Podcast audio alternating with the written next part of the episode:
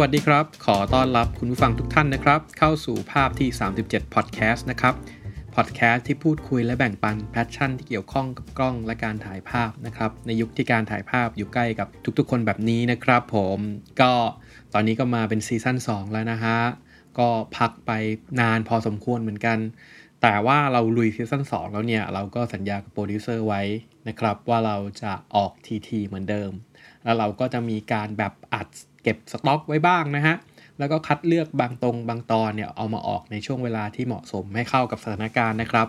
เพื่อที่คุณผู้ฟังเนี่ยจะได้รับประโยชน์สูงสุดนะครับผม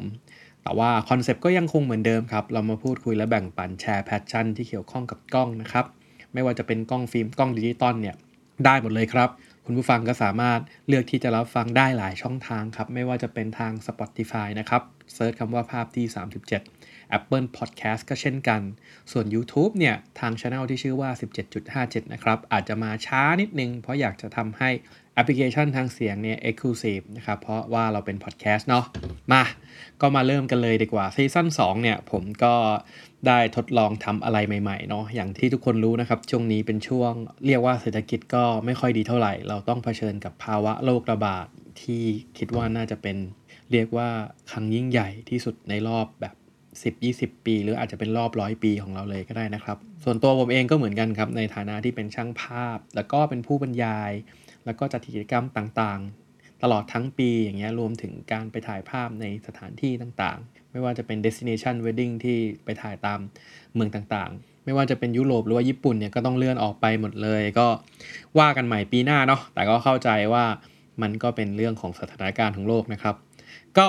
อะเข้าเรื่องเลยดีกว่า ก็ทำให้ผมนะครับ ช่วงนี้ผมได้ใช้เวลาอยู่กับร้านล้างฟิล์มเยอะขึ้น เรียกว่าถ้าใครมาส่งฟิล์มที่เอลล่าบีเคนี่มีโอกาสที่จะเจอผมบ่อยมากครับช่วงนี้เพราะผมก็ดูแลกิจการอันนี้อยู่ แล้วก็จะคอยพัฒนาในช่วงที่เราเว่างเว้นจากการทำงานในหน้าที่อื่นๆ หรือว่าใน job อื่นๆของผมนะครับ ซึ่งผมก็เลยได้ไอเดียว่าผมน่าจะเอาเรื่องที่ผมยืนอยู่เป็นแคชเชียร์หรือว่าเป็นเคาน์เตอร์หรือว่าทำงานในร้านล้างฟิล์มเนี่ย เอามาเล่าให้ทุกคนฟังดีกว่านะครับ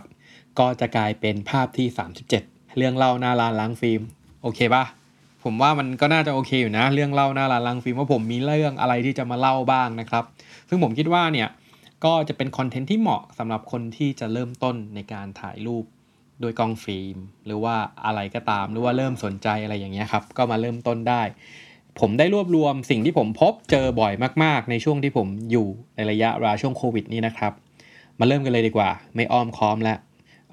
ช่วงที่ผมยืนอยู่เป็นพนักงานเป็นเคาน์เตอร์แคชเชียร์เนี่ยก็จะเป็นรับทำหน้าที่หลักของผมก็คือรับฟิล์ม แล้วก็รับบริการลูกค้านะครับ ที่ร้านเอล่าบีเคนะฮะ ก็จะมีคำถามที่ผมพบบ่อยมากคำถามแรกเลยก็คือทำไม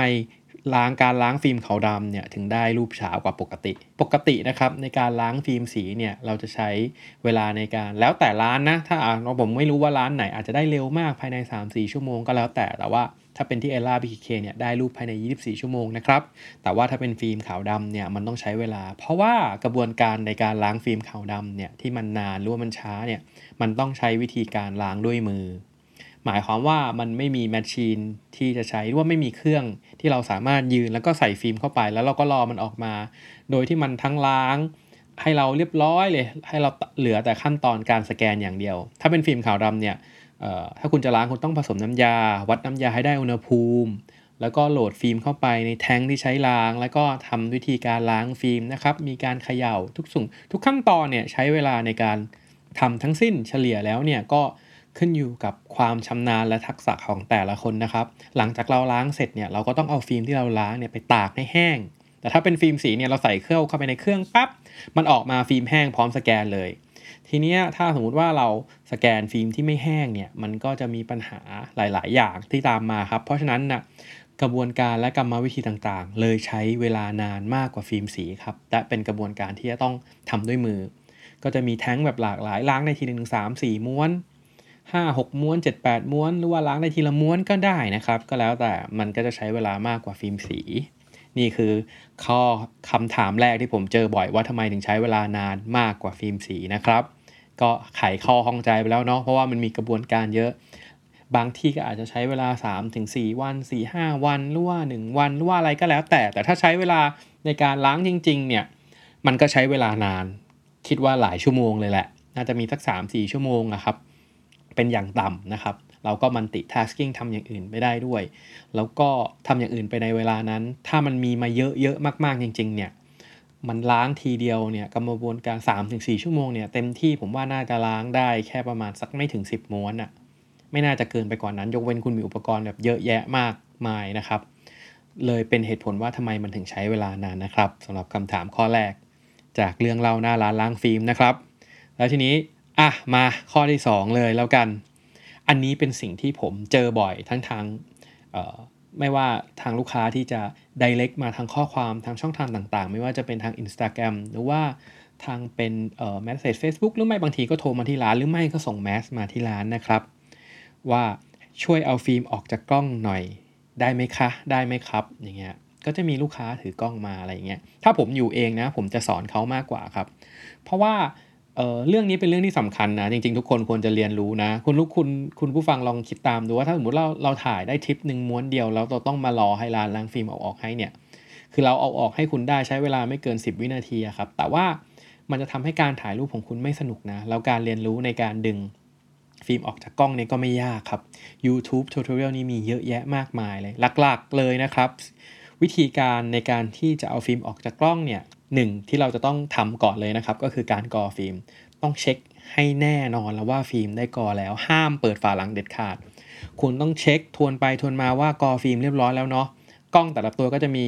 วิธีการกรอฟิล์มที่ไม่เหมือนกัน ถ้าจะเป็นพวกแบบกล้องฟิล์มที่มันเป็นระบบ manual หรือว่า SLR อะไรอย่างเงี้ยส่วนใหญ่ถ้าไม่ใช่เป็นกล้องระบบไฟฟ้านะครับ เราต้องกอเองอ่าส่วนกล้องคอมแพคฟิล์มเนี่ยมันก็จะมีระบบกอให้อัตโนมัติ แต่วิธีการที่ดีที่สุดก็คือว่า ให้เอาปากกาจิ้มซ้ำอีกทีนึงตรงกอฟิล์มนะครับ ให้ให้แน่ใจว่ามันกรอเรียบร้อยแล้วนะครับแล้วก็เราถึงจะค่อยที่จะเปิดฝา การเปิดฝาเนี่ยเป็นสิ่งสุดท้ายที่เราจะทำนะครับ ก็ขอแนะนำไว้อย่างนี้แล้วกันเนาะมาจบไปสำหรับข้อที่2นะครับข้อที่ 3 อันนี้เป็นเรื่องที่ผมเจอบ่อย แล้วก็เป็นปัญหาอยู่ที่ร้านเหมือนกันว่า ทำไมเราต้องมารับเนกาทีฟหรือว่ารับตัวฟิล์มไปนะฮะ ส่วนใหญ่เนี่ยจะพูดตรงๆเลยนะว่าเเปอร์เซ็นต์คนที่มารับเนกาทีฟกลับไปเนี่ยสมมติว่าส่งฟิล์มล้างที่ร้านเขาก็ได้ไฟล์ไปแล้วภายในวันนี้แล้วส่วนใหญ่ก็ทิ้งเนกาทีฟไว้ที่ร้านเนี่ยเยอะมาก ผมคิดว่าน่าจะเป็น 70 หรือ 80%เลยครับ ของคนที่มาส่งล้างทั้งหมด เมื่อก่อนเราเคยเก็บนานมากจนที่ร้านไม่มี จนทุกวันนี้เราก็ต้องแบบ ทิ้งทุก ๆ 2 เดือนหรือว่า 1 เดือนนะครับ เพราะว่าจริง ๆ แล้วมันเป็นสมบัติของคุณลูกค้านะฮะคุณลูกค้าจะต้องกลับมาเก็บรับไว้ แต่ผมเข้าใจนะ ว่าทำไมเขาถึงไม่กลับมารับนกาทีฟเพราะเขาไม่รู้ว่าจะเอานกาทีฟไปทำอะไร อันนี้คือเหตุผลที่สำคัญที่สุดเลยนะครับ คุณผู้ฟังลองจินตนาการตามผมนะครับ ถ้าวันหนึ่ง Google Drive ของเราเจ๊งฮาร์ดดิสก์ของเราพัง หรือว่าอะไรก็ตามใด ๆ ก็ตามเราเซฟรูปไว้ในมือถือแล้วมือถือเราหล่นบึ้งข้อมูลหายหมดเลยนะ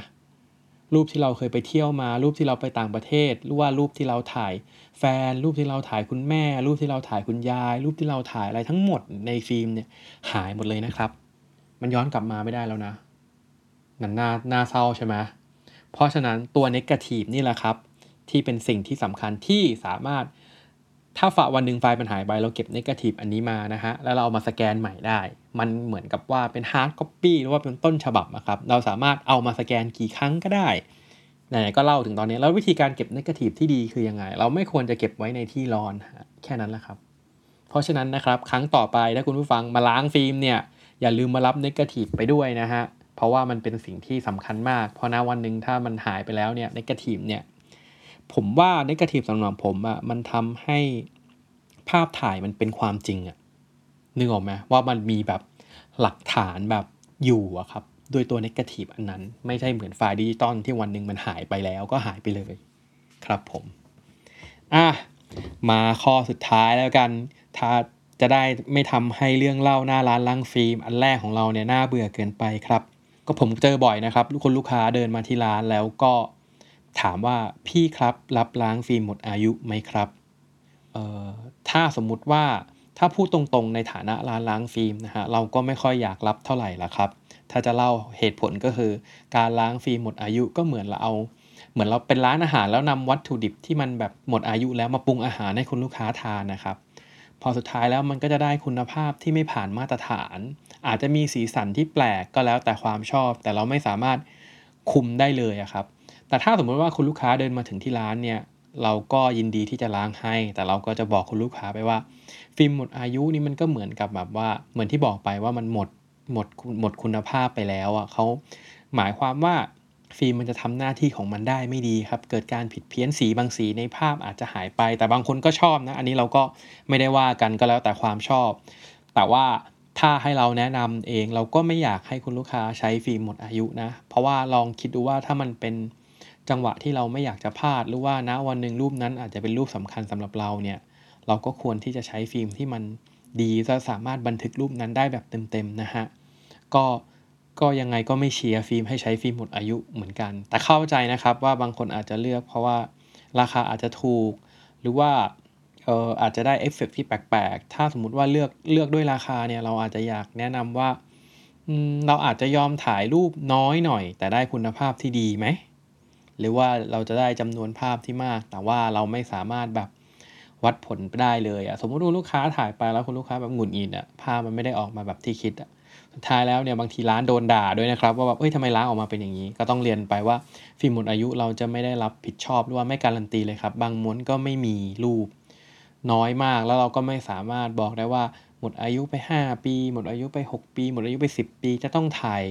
under กี่ stop ด้วยอย่างนี้เพราะเราไม่รู้จริง ๆ เพราะในระยะเวลา 20 ปีที่ฟิล์มนั้นกันมันกำเนิดมาเนี่ย เราไม่รู้ว่าเขาผ่านอะไรมาบ้าง ตากแดดมาหรือเปล่า อยู่ในที่ร้อนมาไหมหรือไม่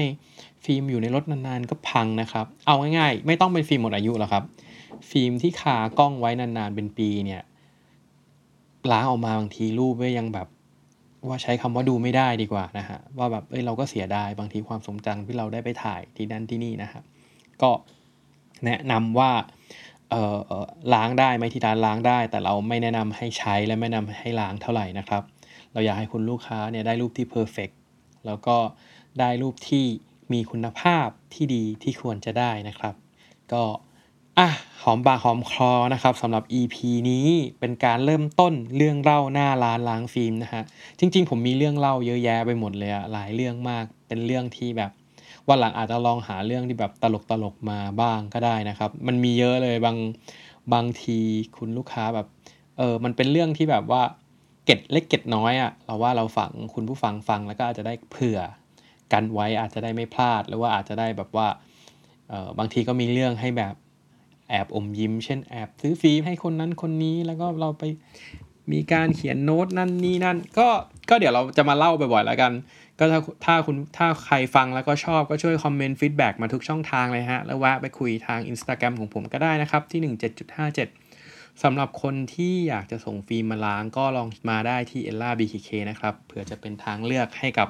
คุณผู้ฟังนะครับ ถ้าอยู่ใกล้สยามหรือว่าอยู่ใกล้อะไรอย่างนี้ แต่ว่าถ้าใครที่ฟังอยู่ต่างจังหวัดปอนอเราก็ส่งนะครับ ส่งมาได้นะครับที่ร้าน สำหรับ EP นี้เราก็คงจะขอจบไว้เพียงเท่านี้นะครับ แล้วพบกันใหม่กับภาพที่ 37 Podcast นะครับ ทุกเช้าวันเสาร์นะครับ วันนี้ขอลาไปก่อนครับ สวัสดีครับผม